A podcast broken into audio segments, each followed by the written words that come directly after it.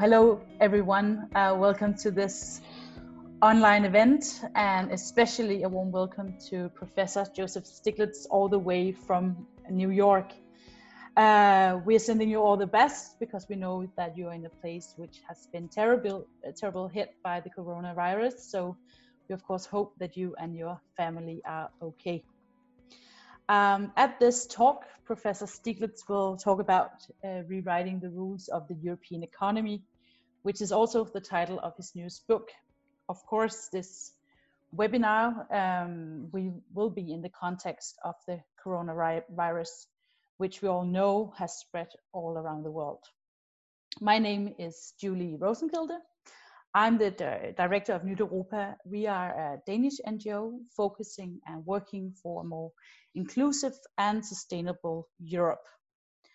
Um, with this debate, we want to talk about how the EU and its member states should prioritize and organize the economy uh, when we start opening up our societies again and how we can change the current economic paradigm towards a new economy which is able to serve people and the planet in, in a better way. Um, this talk is also made possible with the support of Europa Nævnet. Finally, I want to uh, thank all of you of being here today. Uh, a bit late uh, for all the Europeans, uh, but we have uh, participants from all over the world. Uh, and thank you once again, Professor Stiglitz, for taking your time for this event.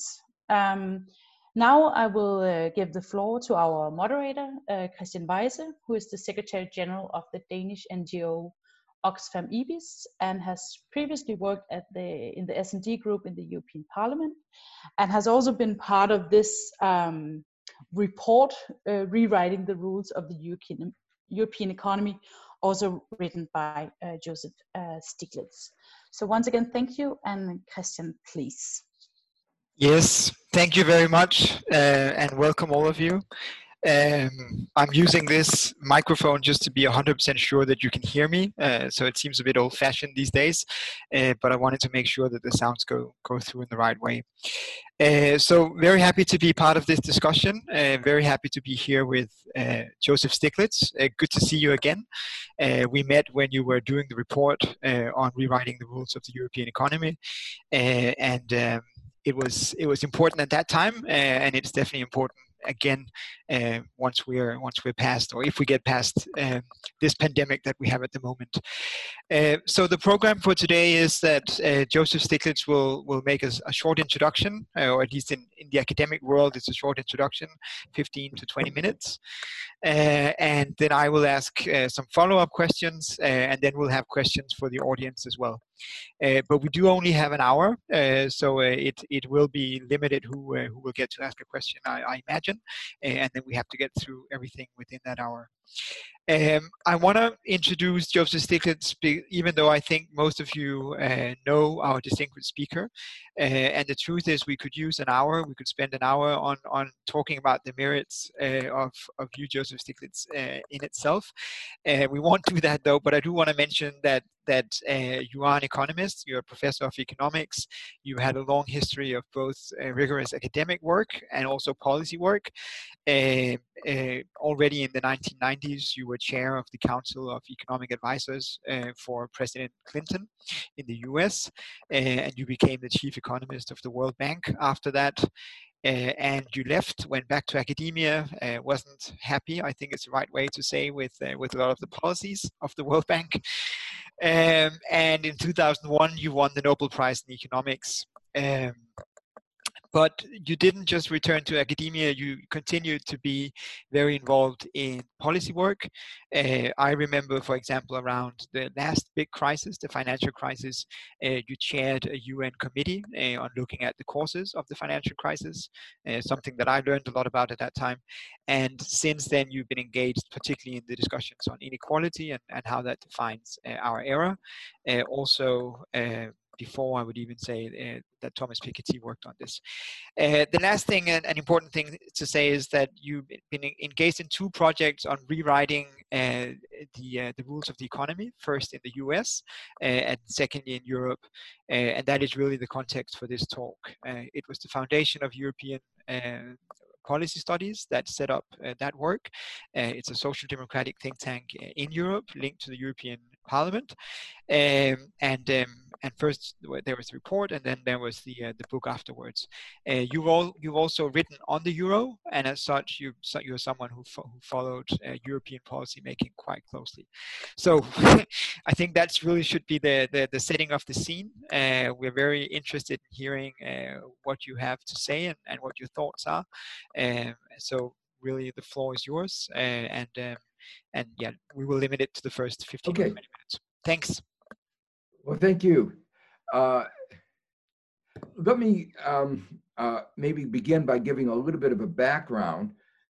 Uh, a very simple idea that uh, markets don't exist in a vacuum. Uh, they are defined by rules, regulations, policies, uh, like uh, the conduct of, of monetary policy, uh, taxation structure. Um, and in the 1980s, beginning a little bit before that, but continuing on after that, uh, the rules of the market economy were rewritten under a particular ideology, a particular set of beliefs about what made for a good economy. Um, in the United States, we refer to that set of beliefs as supply side economics associated with uh, Ronald Reagan. Uh, in Europe, this is more often referred to as neoliberalism.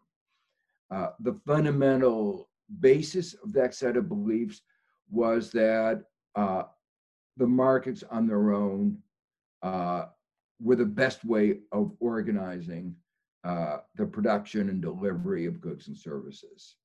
So it was basically uh, premised on some notion of almost unfettered markets. Uh, Reagan put it very forcefully government's uh, the problem, not the solution. Um, and so the balance between the market and the state and the civil society got uh, disturbed. Uh, it got out of balance, and uh, all the weight was put on the market, and the role of the government was denigrated. Uh, well, we've had 40 years of this neoliberal experiment, and it hasn't worked out very well. Uh, I think uh, uh, we can declare unambiguously that it's been a failure. You know, if it had been only five years or six years, uh, you can say, uh, let's try it a little bit longer. Uh, there was a famous interview uh, with uh, Enlai when he was asked uh, what he thought about the French Revolution, and he said, "Well, it's too too too soon to tell." Uh, well, we haven't had 200 years, but I think we can say with some degree of confidence that neoliberalism has led to lower growth and more inequality. Uh, growth is lower in the United States, it's lower in Europe, and the fruits of the growth have gone disproportionately to those at the top. Worse in the United States than in Europe, but uh, in both places, uh, uh, not a good outcome. Uh, in the United States, there's been uh, stagnation or worse in the middle. And that's inevitably had political consequences. Uh, the worst political consequences in the United States with the election of Trump, even though he he didn't get a majority of votes, uh, but it still he had a, a, stronger support than one could have conceived, and it was an anti-establishment uh, response. It was a view that uh, the advocates of globalization, the advocates of financialization, of neoliberalism, the elites uh, had promised that there would be more growth and that out of that everybody would benefit and the view was they had been lied to because clearly they could see that they had not benefited. Well, uh, the weakening of the state, the weakening of government, meant it was less prepared to deal with crises. And we now are facing a, a whole series of crises an inequality crisis, climate crisis, and now most particularly uh, a pandemic. So what I want to do uh, in the next few minutes is talk about, uh, try to re- recall why why government, why collective action is so important, why individualism itself, unfettered markets can't solve our problems, and then I I'll, I'll try to relate that in particular to the COVID nineteen uh, crisis. Uh, as I said, the under uh, uh, uh, problem was it undermined the role of government as it destroyed the balance that we had previously had.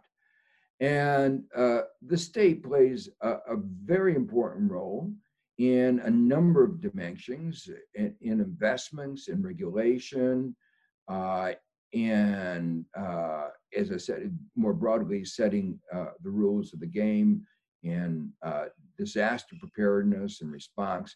So let me go through a couple of those uh, in the very limited amount of time I have. So one of them is uh, it undermined the key role of the state in investment. And this relates to uh, an understanding of why standards of living today are higher than they were 250 years ago. Uh, enormous changes over 250 years. And what is the fund foundations of that? Well, there are two foundations. One of them is the advances of science. And the other one is advances in social organization. Uh, the way of organizing society today is markedly different than a primitive agricultural economy. And part of that organization of society is collective action, uh, civil society, and most importantly, government. So the most important part of the investments in this sense are uh, education uh, and investments in research and science and technology. And uh, the contrast between perspectives are probably uh, unfortunately seen most clearly by Trump, uh, because he's uh, sort of illustrates uh, the the opposite of what one should be doing. Um, the uh, every year since he's been elected, he's proposed 30% cuts in science. Now, if you think about the position that we are in right now with the pandemic, the only reason that we've been able to identify so quickly what is this thing that is causing such uh, health problem. We were able to identify very quickly the virus, to trace the virus, to develop a test for the virus, uh, develop a test for the antibodies for the virus. It's because of modern science. And yet, Trump every year has proposed 30% cuts in the science budget year after year. Uh, and that would mean, if those were adopted, that the advances in our standards of living would be wiped out and our ability to respond to a crisis such as this would be totally undermined. A second important role uh, of government uh, is social protection. And we see it again so clearly in this crisis that uh, we know that lots of people are going to uh, lose their job and they can't protect themselves. Just like in 2008 and in uh, 2001, uh, we turned to the government for social protection. And um, uh, that's actually uh, absolutely essential. Uh, uh, without that, individuals can't protect themselves against the vagaries of the market and the market, the vagaries of of, of the kinds of things like the pandemic that we face. Uh, and the markets do not do an adequate job of providing insurance and social protection. Uh, still, the third area where government plays a very important role is in regulation. And there are many different uh, dimensions of the this kind of regulation. Right now, uh, one of the most important aspects of regulation is the environment to protect us against climate change. Uh, the companies would be polluting the air uh, and uh, threatening the very viability, sustainability of our planet. Um, but there are other areas uh, of regulation, uh, health regulation, uh, how we as a society can interact uh, to prevent the contagion of the disease. Uh, it's a kind of uh, very important. Public health regulation is absolutely essential for public health. Um, the other set of important regulations are those affecting the distribution of income. Uh, and here, some of my more recent writing is focused on, on the one hand, um, the regulations which uh, we've stripped away that allow the growth of market power, uh, the growth of monopolies. Uh, and on the other hand, the regulations that have inhibited the ability of uh, unions to play the role that they uh, need to play in collective action. Um, both of these contribute uh, very greatly to the increase in inequality.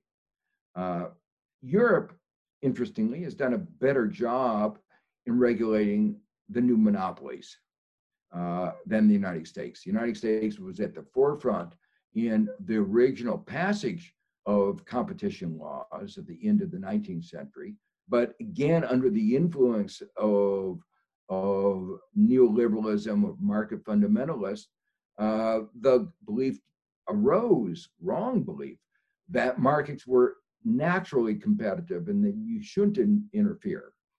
Um, so the result of that change in regulation is that uh, there's been an enormous increase in inequalities in market incomes uh, in the United States and uh, many other countries.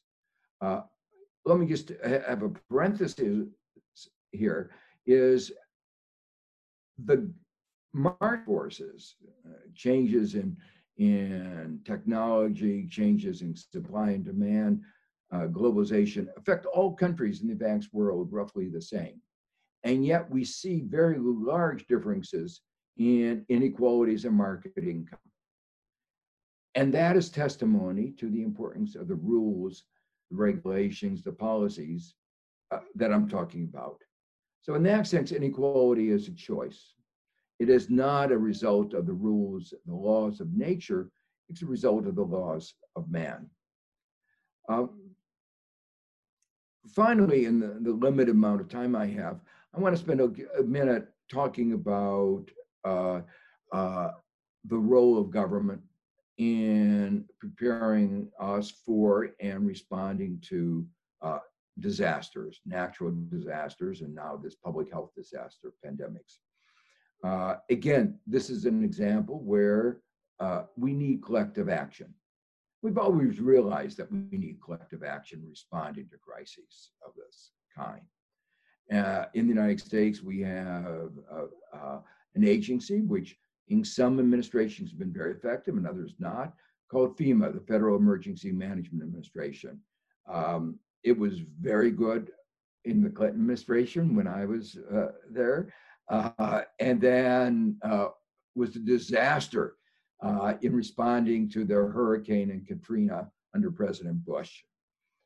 Well, uh, it hasn't done very well uh, in uh, the context of uh, uh, uh, Uh, uh, the hurricane uh, in Puerto Rico under um, or in Houston under President Trump. the other side of this is not only responding to the crises, but preparing for the crises. Um, and in response to the Ebola crisis uh, of a few years back, uh, President Obama set up a White House uh, committee within the National Security Council uh, to deal with pandemics because we've seen one after another, and he thought really important that we be prepared. But President Trump disbanded that undermined our ability to prepare. And then he pushed for cutbacks in the Center for Disease Control, which is the government agency that responds to a pandemic.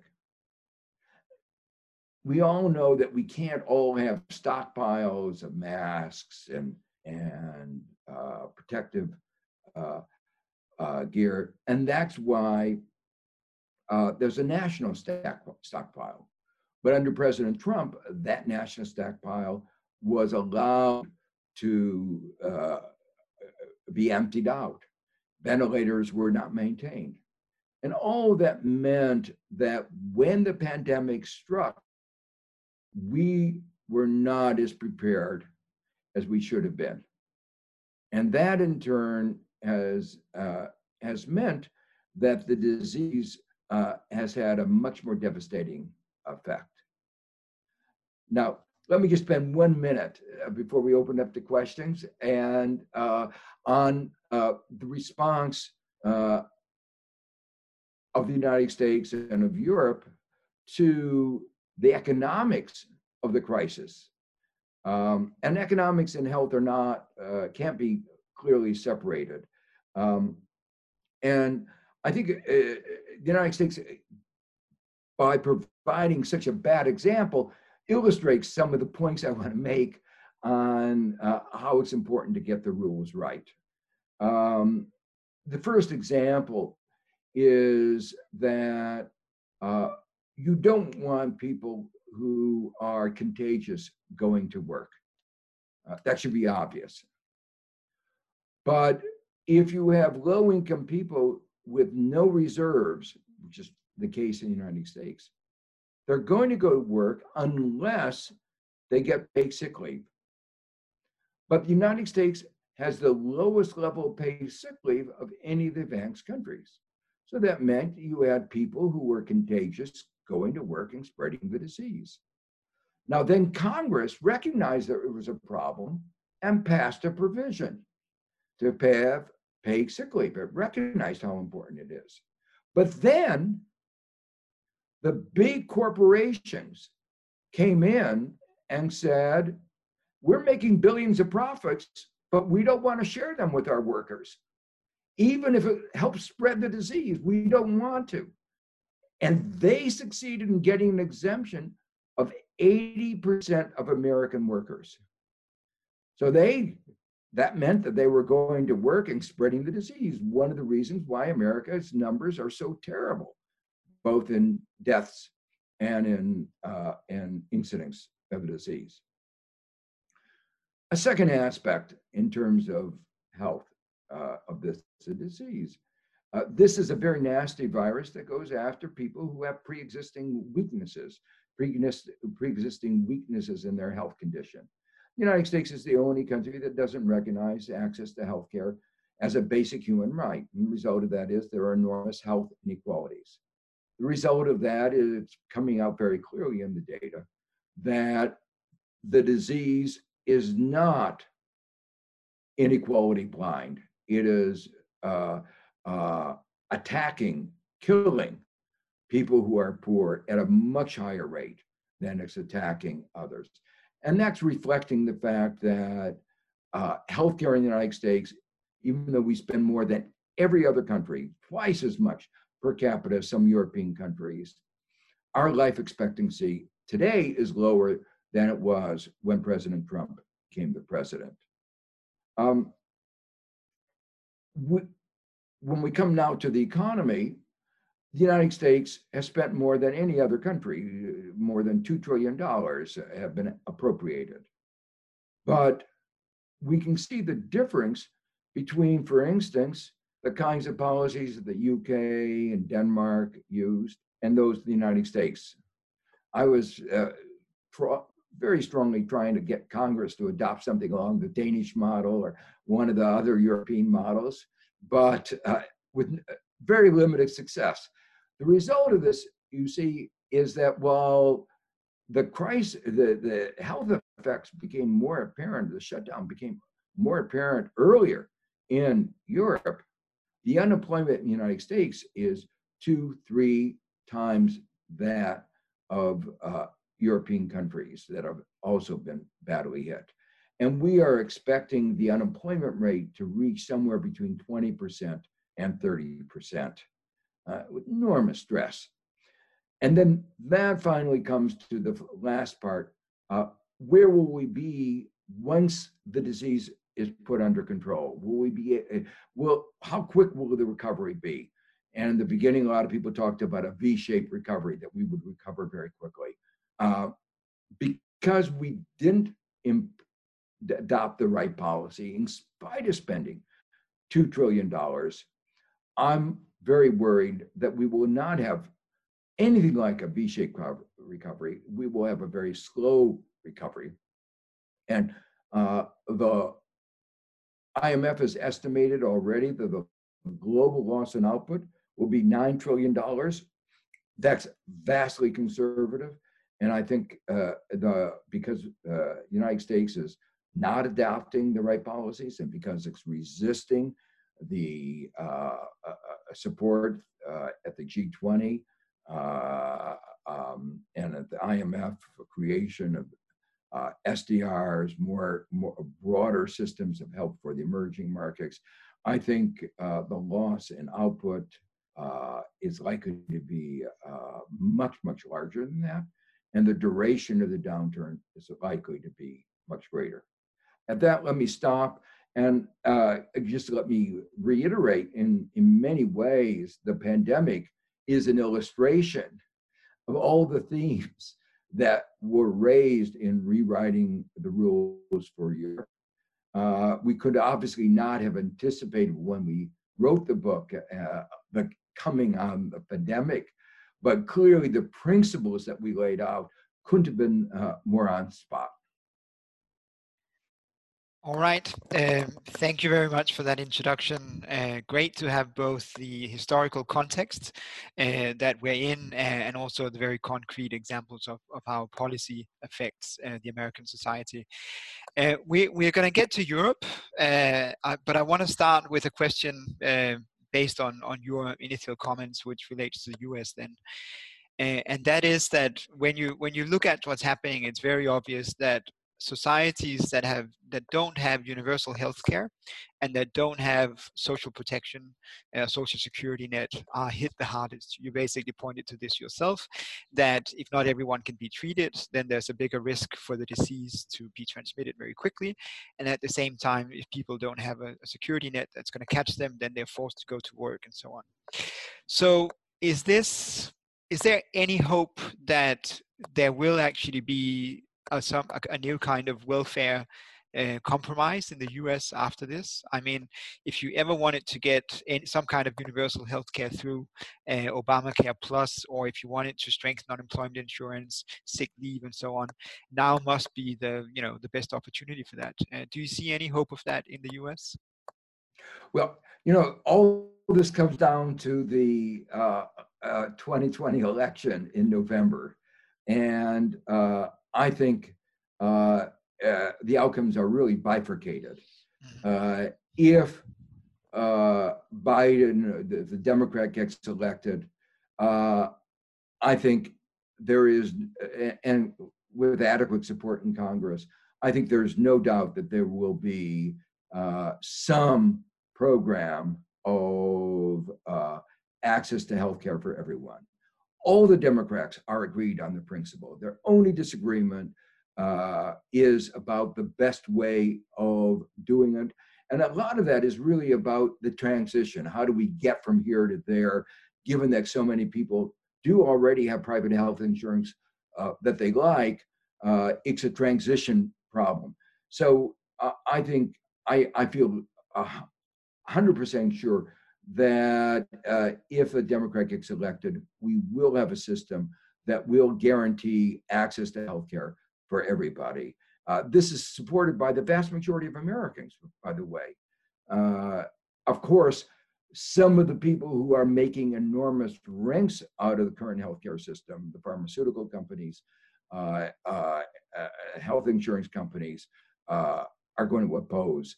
And that is why, if uh, Trump gets elected, I do not think there will be any uh, change. So it is really will depend on the election. Okay.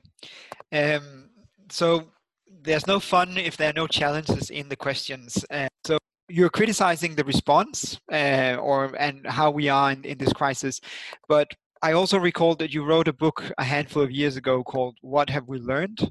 Uh, you co-authored it with a couple of other distinguished economists, and it was basically what have we learned in macroeconomics from the financial crisis. And couldn't you in one say one way say that there's definitely something that we have learned from that crisis and that is to respond very quickly when we have a crisis and to use all the tools? You know i mean in a way you could say that in the last crisis it took several weeks or even half a year for economists or policymakers to become keynesians and this time they became it overnight. Uh, so is there isn't there something that is actually better in the macroeconomic response this time around both in the us and in europe well, I, I think there is. There's a strong uh, response, and that's uh, I mentioned that the two trillion dollars. Uh, there wasn't a, a, a, lot of hesitation, but uh, getting the details right makes a great deal of difference. And because we didn't get the details right, uh, we're winding up with a much higher level of unemployment. And I worry about uh, the prospects of uh, a very difficult time uh, emerging uh, from the pandemic economically. Um, two basic problems. One is that uh, many companies, uh, many households will see their balance sheets erode, their net worth gone down. Um, in the United States, uh, a very large fraction, half more, I have less than five hundred thousand dollars in their bank account, and they miss one or two checks, and they're devastated. So they're ba- the the because their net worth will be down. Um, they will be owing lots of money. They're not going to be buying, and so demand is going to be low, and that's going to make uh, recovery uh, difficult. In addition to that, there is growing worry in the United States about what we call a bankruptcy cascade.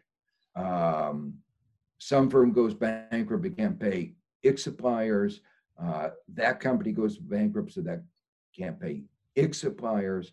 And uh, even though we've thrown a lot of money at it, uh, if you don't do it right, uh, you uh, uh, still are facing very serious problems in recovery. So that's what worries me. We've, we've been forceful in quantity, but not as thoughtful in quality. Okay, great. Um, I'm going to open up the floor very soon to, to other questions, but there's one thing I want to ask you as well because it's something that, that I've been wondering about. Um, it, you you were just interviewed in a Danish article where you said that this crisis also shows what you cannot leave to the market, and again, so the limits of neoliberalism. Yet, when we were in the last crisis, there was also a fight about um, you could say ideologically on who was the cause of the crisis. So while you and others were pointing out that it was market failures, there were opponents who were saying no, it's what it was regulation failings. It was uh, the Fed uh, having too loose monetary policy. It was policymakers making it too easy for people to borrow money, and, and in that sense, uh, you know, the subprimes and so on. So I've been wondering, is the right going to have a new narrative, or what will the right's narrative be on this crisis? Because, as I said before, it's very easy to see that it's countries that have strong welfare states that are doing better in this. Uh, but I don't think we can expect there not to be an ideological fight after this. So, do you have any ideas what the uh, uh, what the Republicans in the U.S. and the conservatives uh, and uh, and economic liberals in Europe are gonna are gonna say after this to uh, to win the political debate? Well, you're seeing a little bit of an inkling of that in uh, the attempt by Trump uh, to shift blame. Uh, for instance, right now, his current uh, uh, effort is focused on the World Health Organization, WHO. And uh, he says they didn't give us the right information. And what he's doing is unconscionable. It's, it's like um, you're having a, a dispute with the a fire chief and you say in the middle of a fire i'm not going to finance the fire department uh, you know you may not that may not be perfect but you do not strip away the uh, funding for the fire department in the middle of the fire. And we are facing uh, worse than a fire. And the idea that you would take away funding from the one agency that provides international coordination in fighting the pandemic is unconscionable. Uh, so part of it will be to blame other people. Uh, and uh, that, that is an example, WHO. That is not an excuse that will fly because, in fact, the information was available. And uh, companies, many of the Silicon Valley companies, uh, saw what was going on and they took, took early action. Uh, governors, Governor Newsom in California, took action and uh, they were prepared. So the information was there. Uh, but you're absolutely right. There will be an attempt by the right to shift blame to somebody else. And it will be, in the case of the coronavirus, they'll be shifting the blame to China. Uh, they'll be shifting blame uh, to uh, to the WHO. Um, they're going to have a little trouble shifting blame to U.S. government agencies, uh, which is what they would normally, because uh, the answer the U.S. agencies will be like CDC, the Center for Disease Control, will say, the reason we weren't prepared is because you took away our funding. Yeah. And obviously, if you take away our funding, we're going to be uh, not not as well prepared. Uh, they even took away. This was uh, one of the ironies. They took away the funding for that part of the Centers for Disease Control that uh, uh, focuses on the transmission of viruses from animals to humans, uh, which is, of course, at the center of this pandemic. So he targeted the very source of the problem. Uh, so I think he's going to have a harder time as president to saying, uh, uh, you know, uh, we didn't do it. Now, it, one interesting thing, and Trump is a little bit at, at the extreme in this, uh, when he was asked, uh, how could you justify taking away the White House office on pandemics? Responding to pandemics. His response was, I take no responsibility. Uh, somebody else did it. So I think they're going to have a hard time uh, weaseling out of this one, uh, harder time than they did before. Uh, if you remember on that 2008 crisis, the point that I made and others made, nobody forced the banks to engage in predatory lending, in discriminatory lending the, there was a failure in regulation, but it was a regulation to stop them from doing bad things. But nobody forced them to do these bad things. Yeah. And it's like, um, do you blame the cop for not being there when the robbery occurs? Yeah. Uh, or do you blame the robber for doing the robbery? Clearly, the robbery robber is the number one culprit, and the answer is yes. We need more cops on the on the beat, and the same thing is we need more regulation to stop uh, uh, the banks and in this context, we need, need more preparedness. And that's what uh, the Trump administration and those on the right have tr- truly undermined. There's a one more point I, I make. There's a beautiful book by Michael Lewis called The Fifth Risk that he wrote uh, at the beginning of the Trump administration, where he focused explicitly on the role of government in preparing in, in risk analysis, in preparing us for risks. He didn't mention pandemics, but he mentioned weather risks and lots of other kinds of risks. And it, it was so uh, to the point uh, that the government in every area under Trump had stripped away preparedness for crises uh, uh, of this uh, disaster crises of this kind. All right. There's there are lots of other things I would like to ask you, but uh, we really have to uh, to give the floor to some other people as well. Uh, so I'm going to see if I can pass the mic to Lone Loklindt and to Mogens Lykketoft as well, and then we'll take those two first questions. Yes. Yes. thank you very much for your um, um, what you all explained to us about the situation mainly in the US, uh, but I know you you're very much into the the European economy as well. So allow me to switch uh, to to this uh, pandemic that has also uh, touched everyone in Europe now. It, it's the first time uh, in my life that something is touching upon the whole world at once, and. Um, in, in Europe, we have seen how the European countries have closed their borders and concentrated on national solutions. Um, and uh, now we know that um, the Commission has made out some uh, a huge package, finance package, um, proposed a huge package. But how do you actually uh, see the long-term solutions?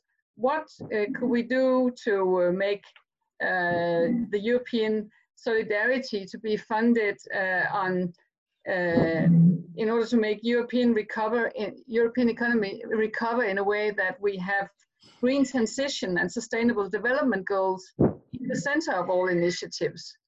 And to that, you can maybe say what should be the first uh, suggestion for um, for uh, uh, the ministers who are to meet on the 23rd of um, April with uh, Ursula von der Leyen and all the other um, and and the other um, national uh, leaders.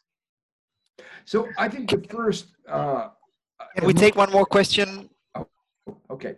Is that okay? sure. Thanks. We'll just take Mogens Lykketoft as well. Uh, you've definitely met him before, so.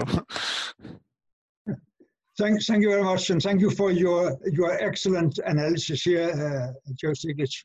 Uh, uh, you may remember I'm a former uh, minister and uh, MP here in Denmark, but also was uh, president of the General Assembly of the UN in 2015. When we first met nine years ago, I asked you if you could resume in one sentence the essence of what you wrote about the financial crisis and the inequality.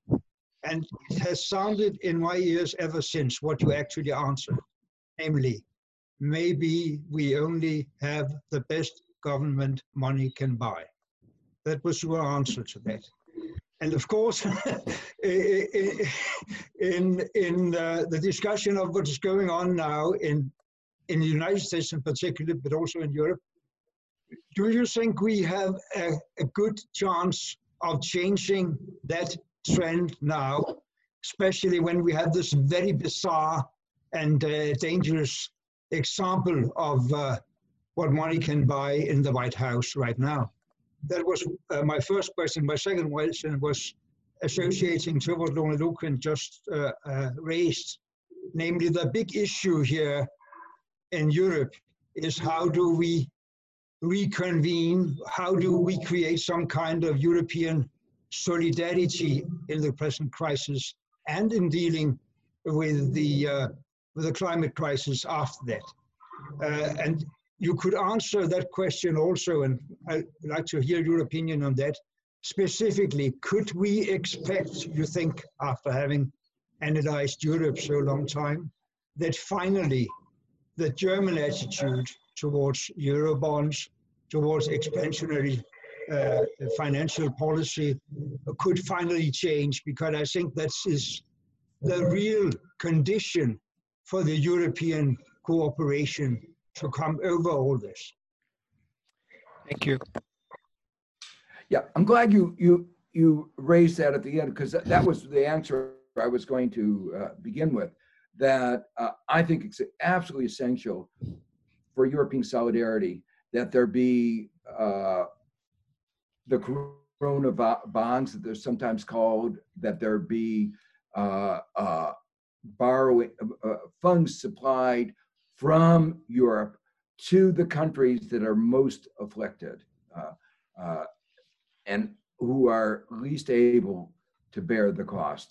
Italy and Spain, uh, as example, um, that of the refusal so far of some of the northern European countries, particularly Germany and Netherlands, to support a uh, uh, bond, uh, a, a, euro bond, uh, a corona bond, uh, initiative is going to undermine European solidarity enormously.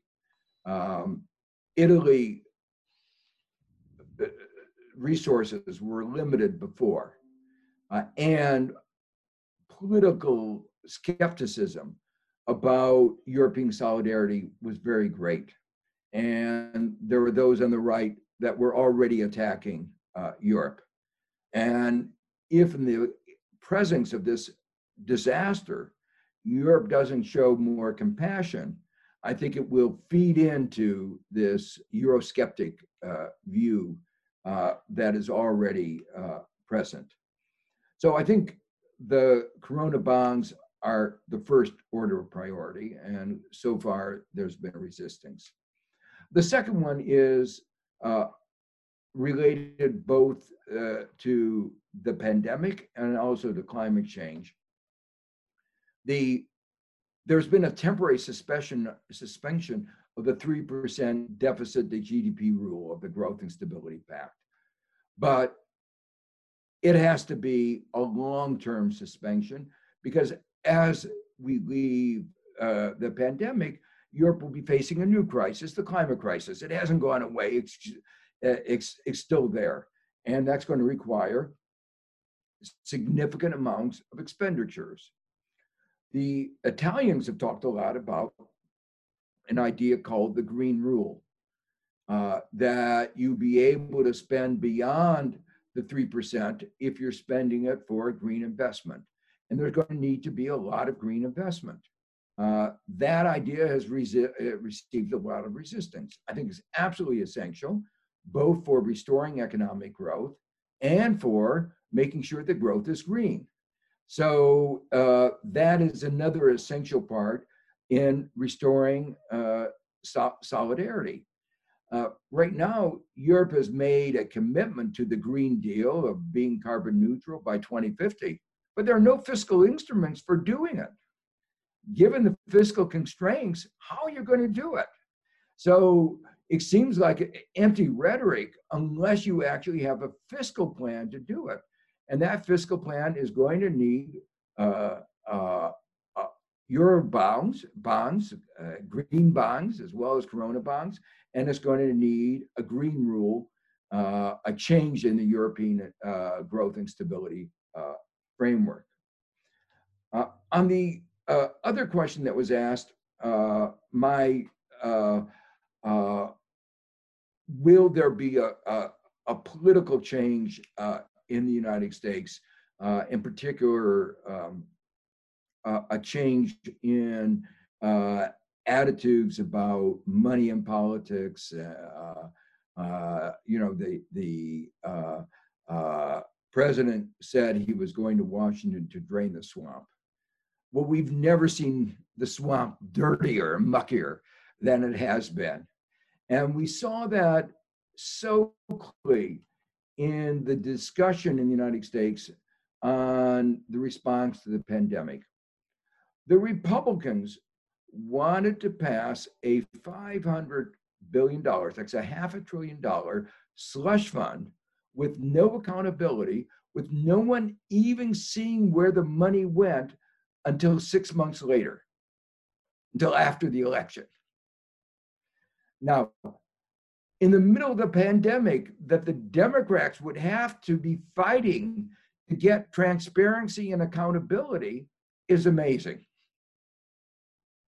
And even after they got these provisions into the legislation, a, a notion of an inspector general, Trump says, "No, I'm not. I, am not going to be curtailed by an inspector general," and appoints an inspector general from the White House. So there is a real commitment to lack of transparency and a lack of accountability. I think Americans are going to be angry. And the fact that I mentioned before that where money went was not determined by what was most important, but by where the most money was, where the most lobbyists were, is impairing the nature of our response.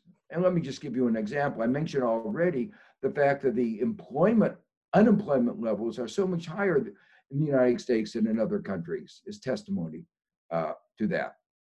But the Democrats even had to fight for money for the hospitals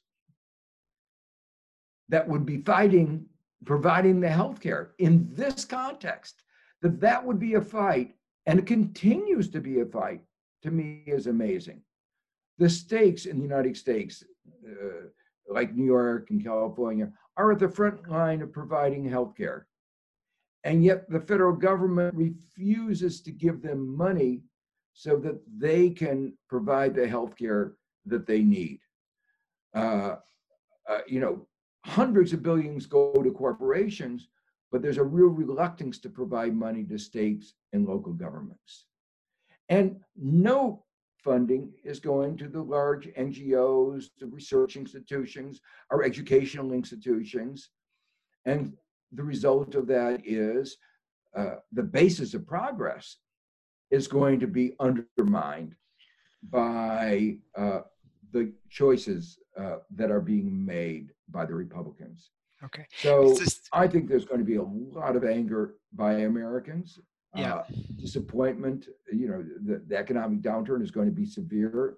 All of this is unnecessary. Um, and I think there is going to be a realization, as, as you said, of why we need a government, why we need collective action, why we need more preparedness. And that will be enough of a shift to uh, uh, change the direction of our politics, I hope. Thank you. Uh, we're going to jump to two other questions. Uh, we promised only to keep you an hour or so, and we are running close to that, uh, unless you have more time. But that's that's to your discretion. Uh, but uh, Peter Schröder uh, and Aileen Orguan, next two questions. So, um, thank you very much for a, a very good talk. Um, my name is Peter Schroeder, and I'm a policy advisor at the Danish Trade Union Confederation, which is like the AFL-CIO. Um, so you you already talked a bit about this, but um, but how do you view the some of the recently agreed uh, crisis measures in the EU, uh, e.g. the the ESM loan mechanism, compared to Eurobonds? Will will they be sufficient, or or do we need uh, more? Um, you also mentioned uh, a green rule. Um, there's been talk of this uh, as a golden rule before, as an exception to the debt ceilings.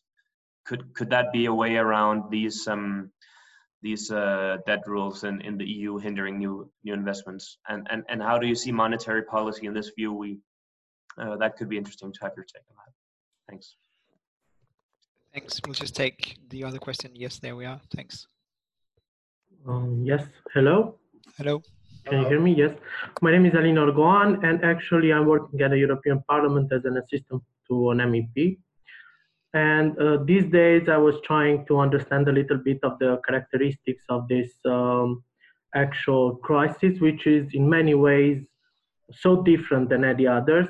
And uh, my question uh, to you, um, uh, Mr. Stiglitz, was um, if the tools, if the economic treatment or the economic solution that are proposed right now are adapted to the nature of the crisis, we are seeing households and uh, our citizens who are uh, overwhelmed by debt and SMEs that uh, cannot afford any more credit.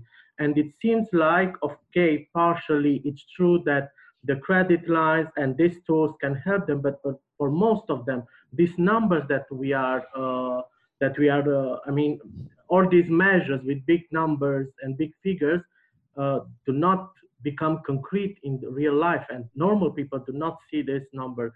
So having all of this in mind and also all this deflexibility uh, flexibility that the european union tried to to uh, put for the member states uh, i was thinking about the monetary policy. And if you don't if you think that maybe the eurozone can still be saved by giving a full mandate to the ECB by allowing ECB to print money for the member states that cannot finance themselves because we uh, uh, we know that maybe this mechanism, stability mechanism, would not be that used because of um, the in, more indebtedness, more public debt.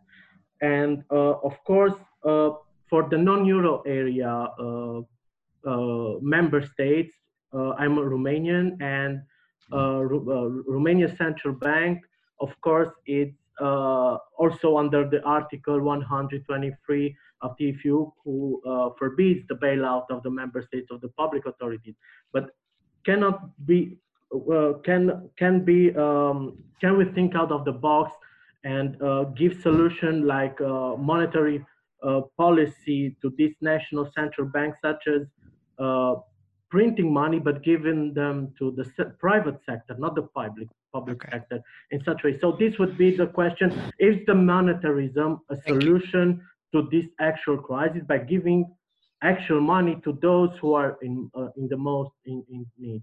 Thank you. Thank you. Yeah, those are both very, very good questions. Let me first comment um, uh, a little bit about the trade union uh, uh itself uh, which is playing a very important role uh, in the United States, and uh, uh, some stories that are hard to believe but are, are true.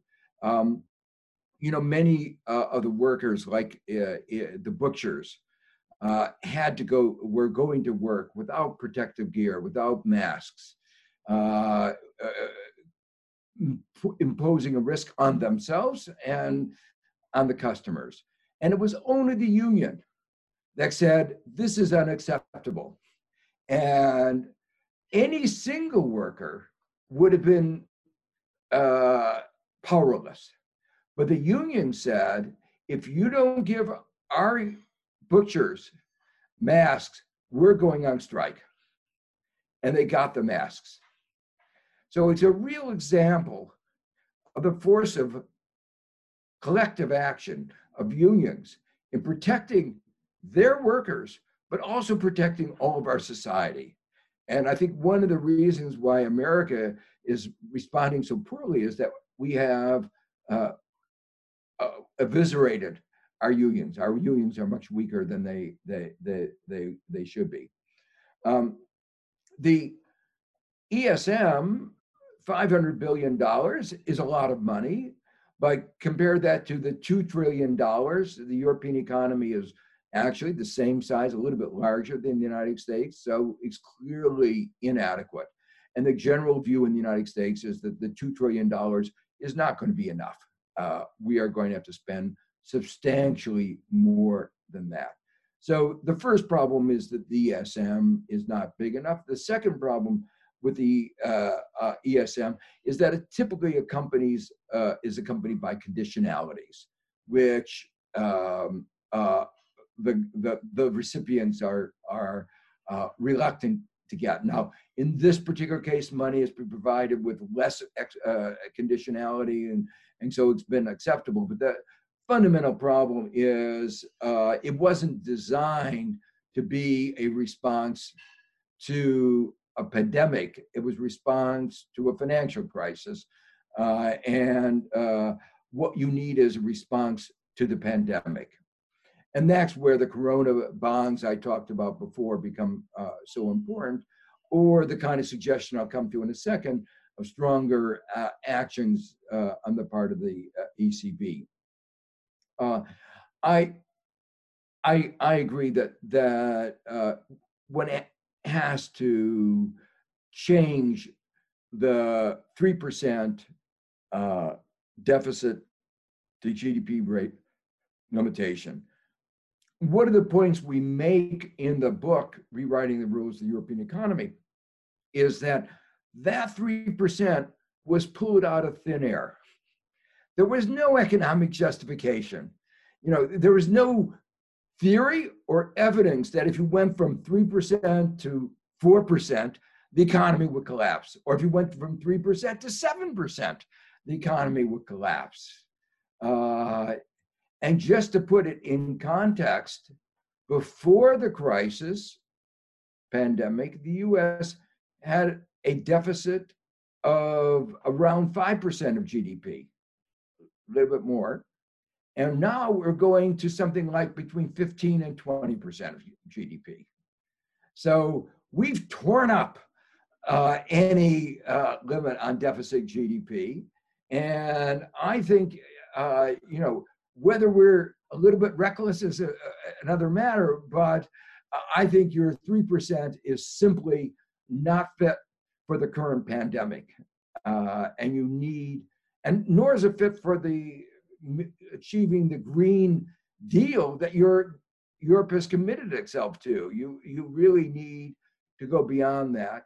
And what I like about the green rule is it says, okay, we'll keep we won't we'll keep the basic framework. We're not going to argue about that, but we have to make an exception for climate investment and we have to make an exception for responding to pandemic. And that makes, you know, sort of as a comp- political compromise is seems to me a, a reasonable way to to go and would would by itself have a lot of impact.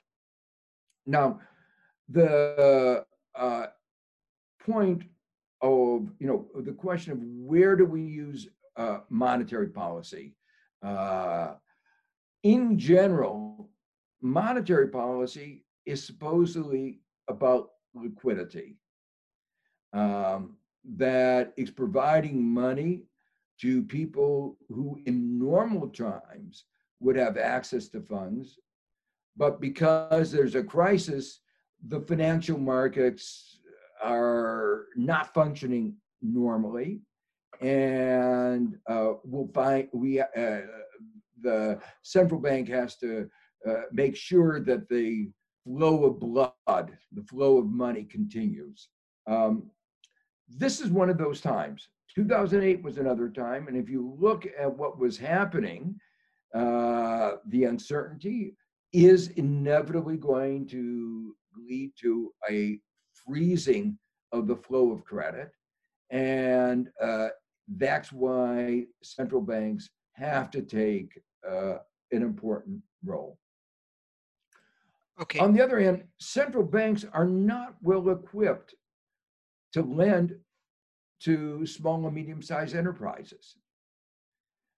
Uh, in the past, they did lend occasionally to big corporations. But I worry about that because it makes an unlevel playing field. It means the big corporations like Siemens can get access to money at low interest rates and small and medium sized enterprises can't. That really tilts the economic playing field.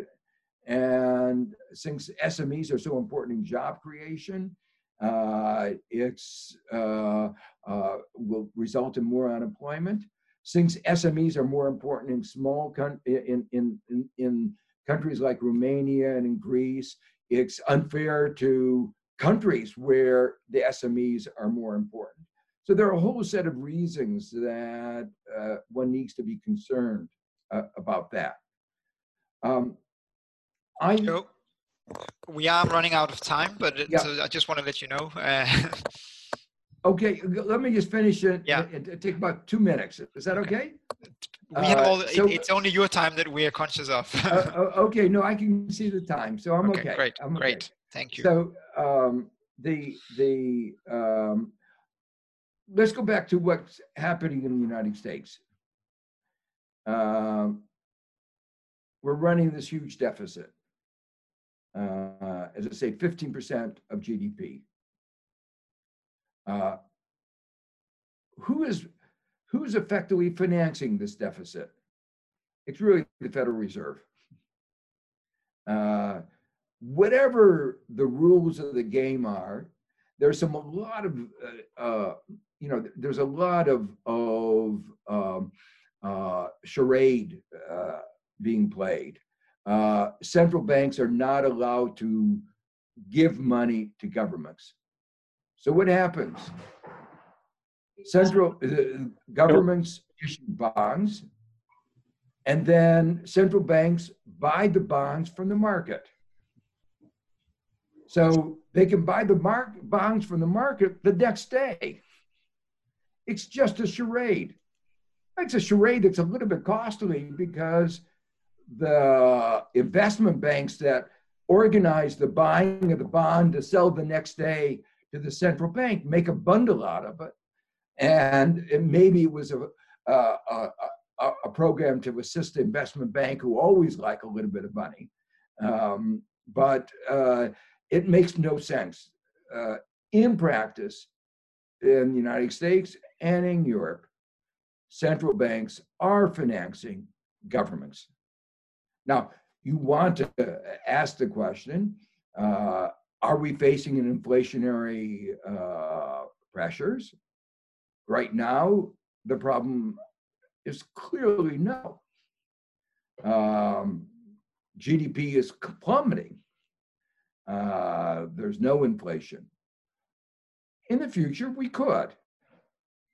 But that's a problem we'll have to deal in the future. When the pandemic is under control, people are going back to buying. It's not going to happen in the next two months. I can assure you of that.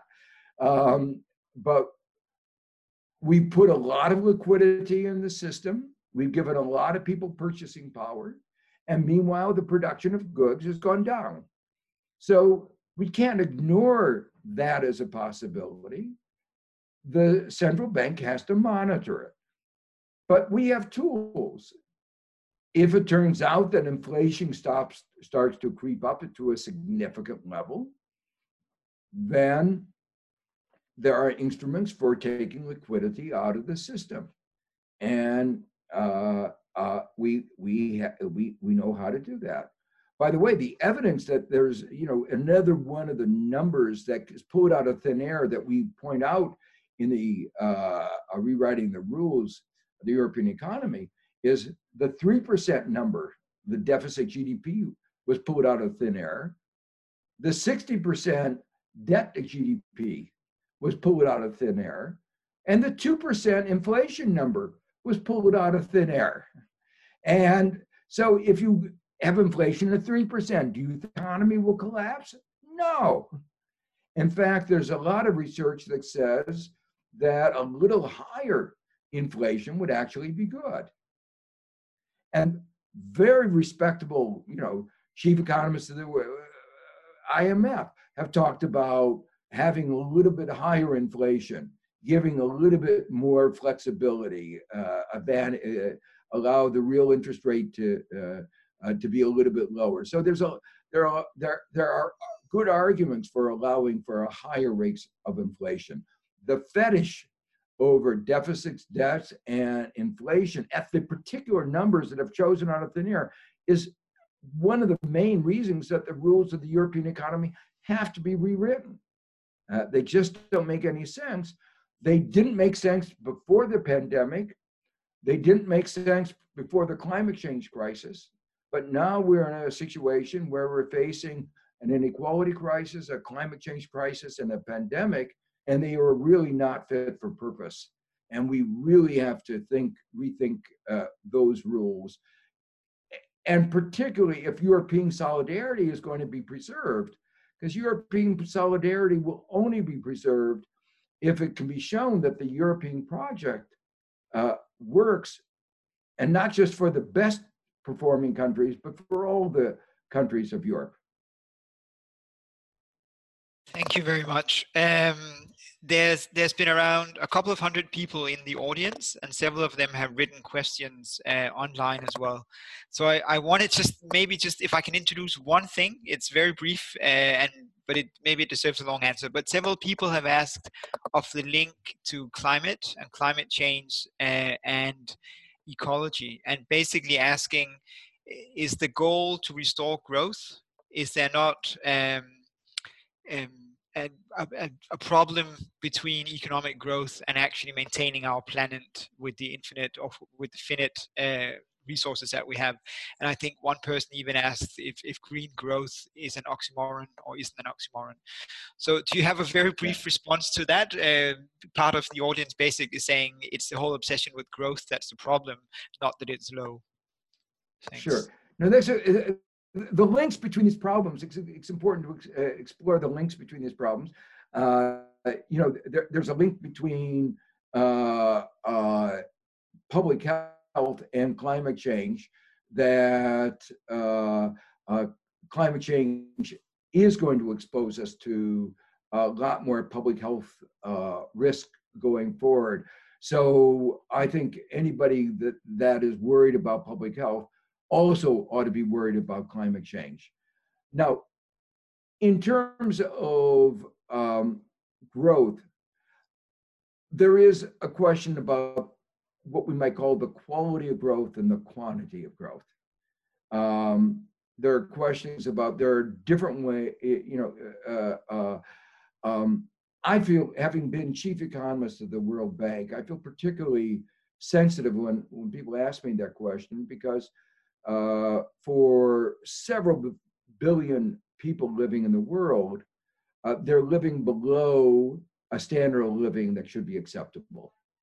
Uh, they're facing uh, uh, every day uh, a risk of the kind that we are facing today in the pandemic. they are on the, the verge of survival. And we have to provide them adequate housing, adequate clothing, adequate nutrition, adequate health care.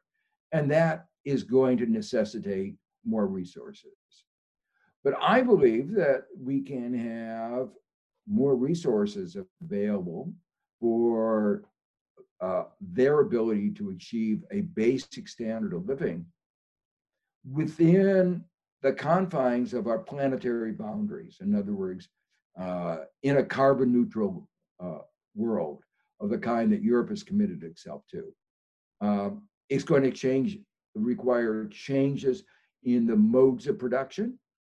Uh, it's going to change, require maybe changes, important changes in patterns of consumption and what we do and how we do it. Um, I did a study with Lord Stern uh, on what would it take to achieve the Paris and uh, Copenhagen goals. And could we achieve that within a framework of continuing high quality growth? And and there's no magic number here. I'm not wedded to any number. I, you know, in terms of the standard of living of those in the upper half of Europe and America, there's no need for an increase in their standard of living. I absolutely agree with that. Um, but can we achieve uh, uh, uh, planetary growth to make sure that those at the bottom half get raised to a decent level uh, within our planetary boundaries? I think our conclusion of this international commission that we chaired was absolutely yes, uh, that we have the, we can. So the answer is, green growth is not an oxymoron, that uh, actually uh, it, we can get this carbon neutrality with with uh, a remarkably small set of changes. Small in a sense that we are easily achievable, are achievable, but it's going to require doing a lot more than we've been doing. And it's going to require, as we've been talking about, Europe to make its commitment to carbon neutrality is going to have to change its fiscal stringency, is going to have to make investments, uh, is going to have to change uh, the Growth and Stability Pact to have something like a green rule. So I, I think it can be achieved, uh, but not within uh, the current set of rules. Again, one of the reasons why for the book, rewriting the rules of the European economy is that to achieve uh, this climate, these climate goals, we will have to rewrite the rules of. Okay, thank you very much for uh, for allowing the time to address that uh, that question as well. Uh, we thank are you. out of we are out of time, so I want to just give the floor to uh, to Julia from uh, from New Europe again to uh, I think make the final closing. but from my side, thanks a lot. It's been really great to to have you here as well. Thank you.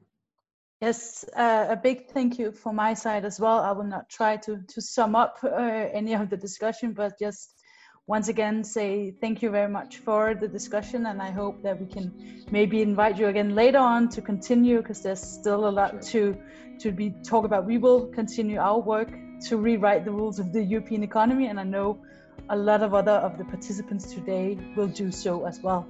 So once again thank you so much for being able to to join in all the way from from across the atlantic. Thank you. Thank you. Bye bye bye Thank you for listening to this podcast with Professor Joseph Stiglitz on rewriting the rules of the European economy. In Europa, we are uh, continuing the debate uh, about European issues in this podcast, New from Europe. We will have uh, podcasts both in Danish and in English. Please subscribe to the uh, podcast channel or find more information on our webpage uh, www.nyteuropa.dk. Thank you for listening. And this event was supported by Europa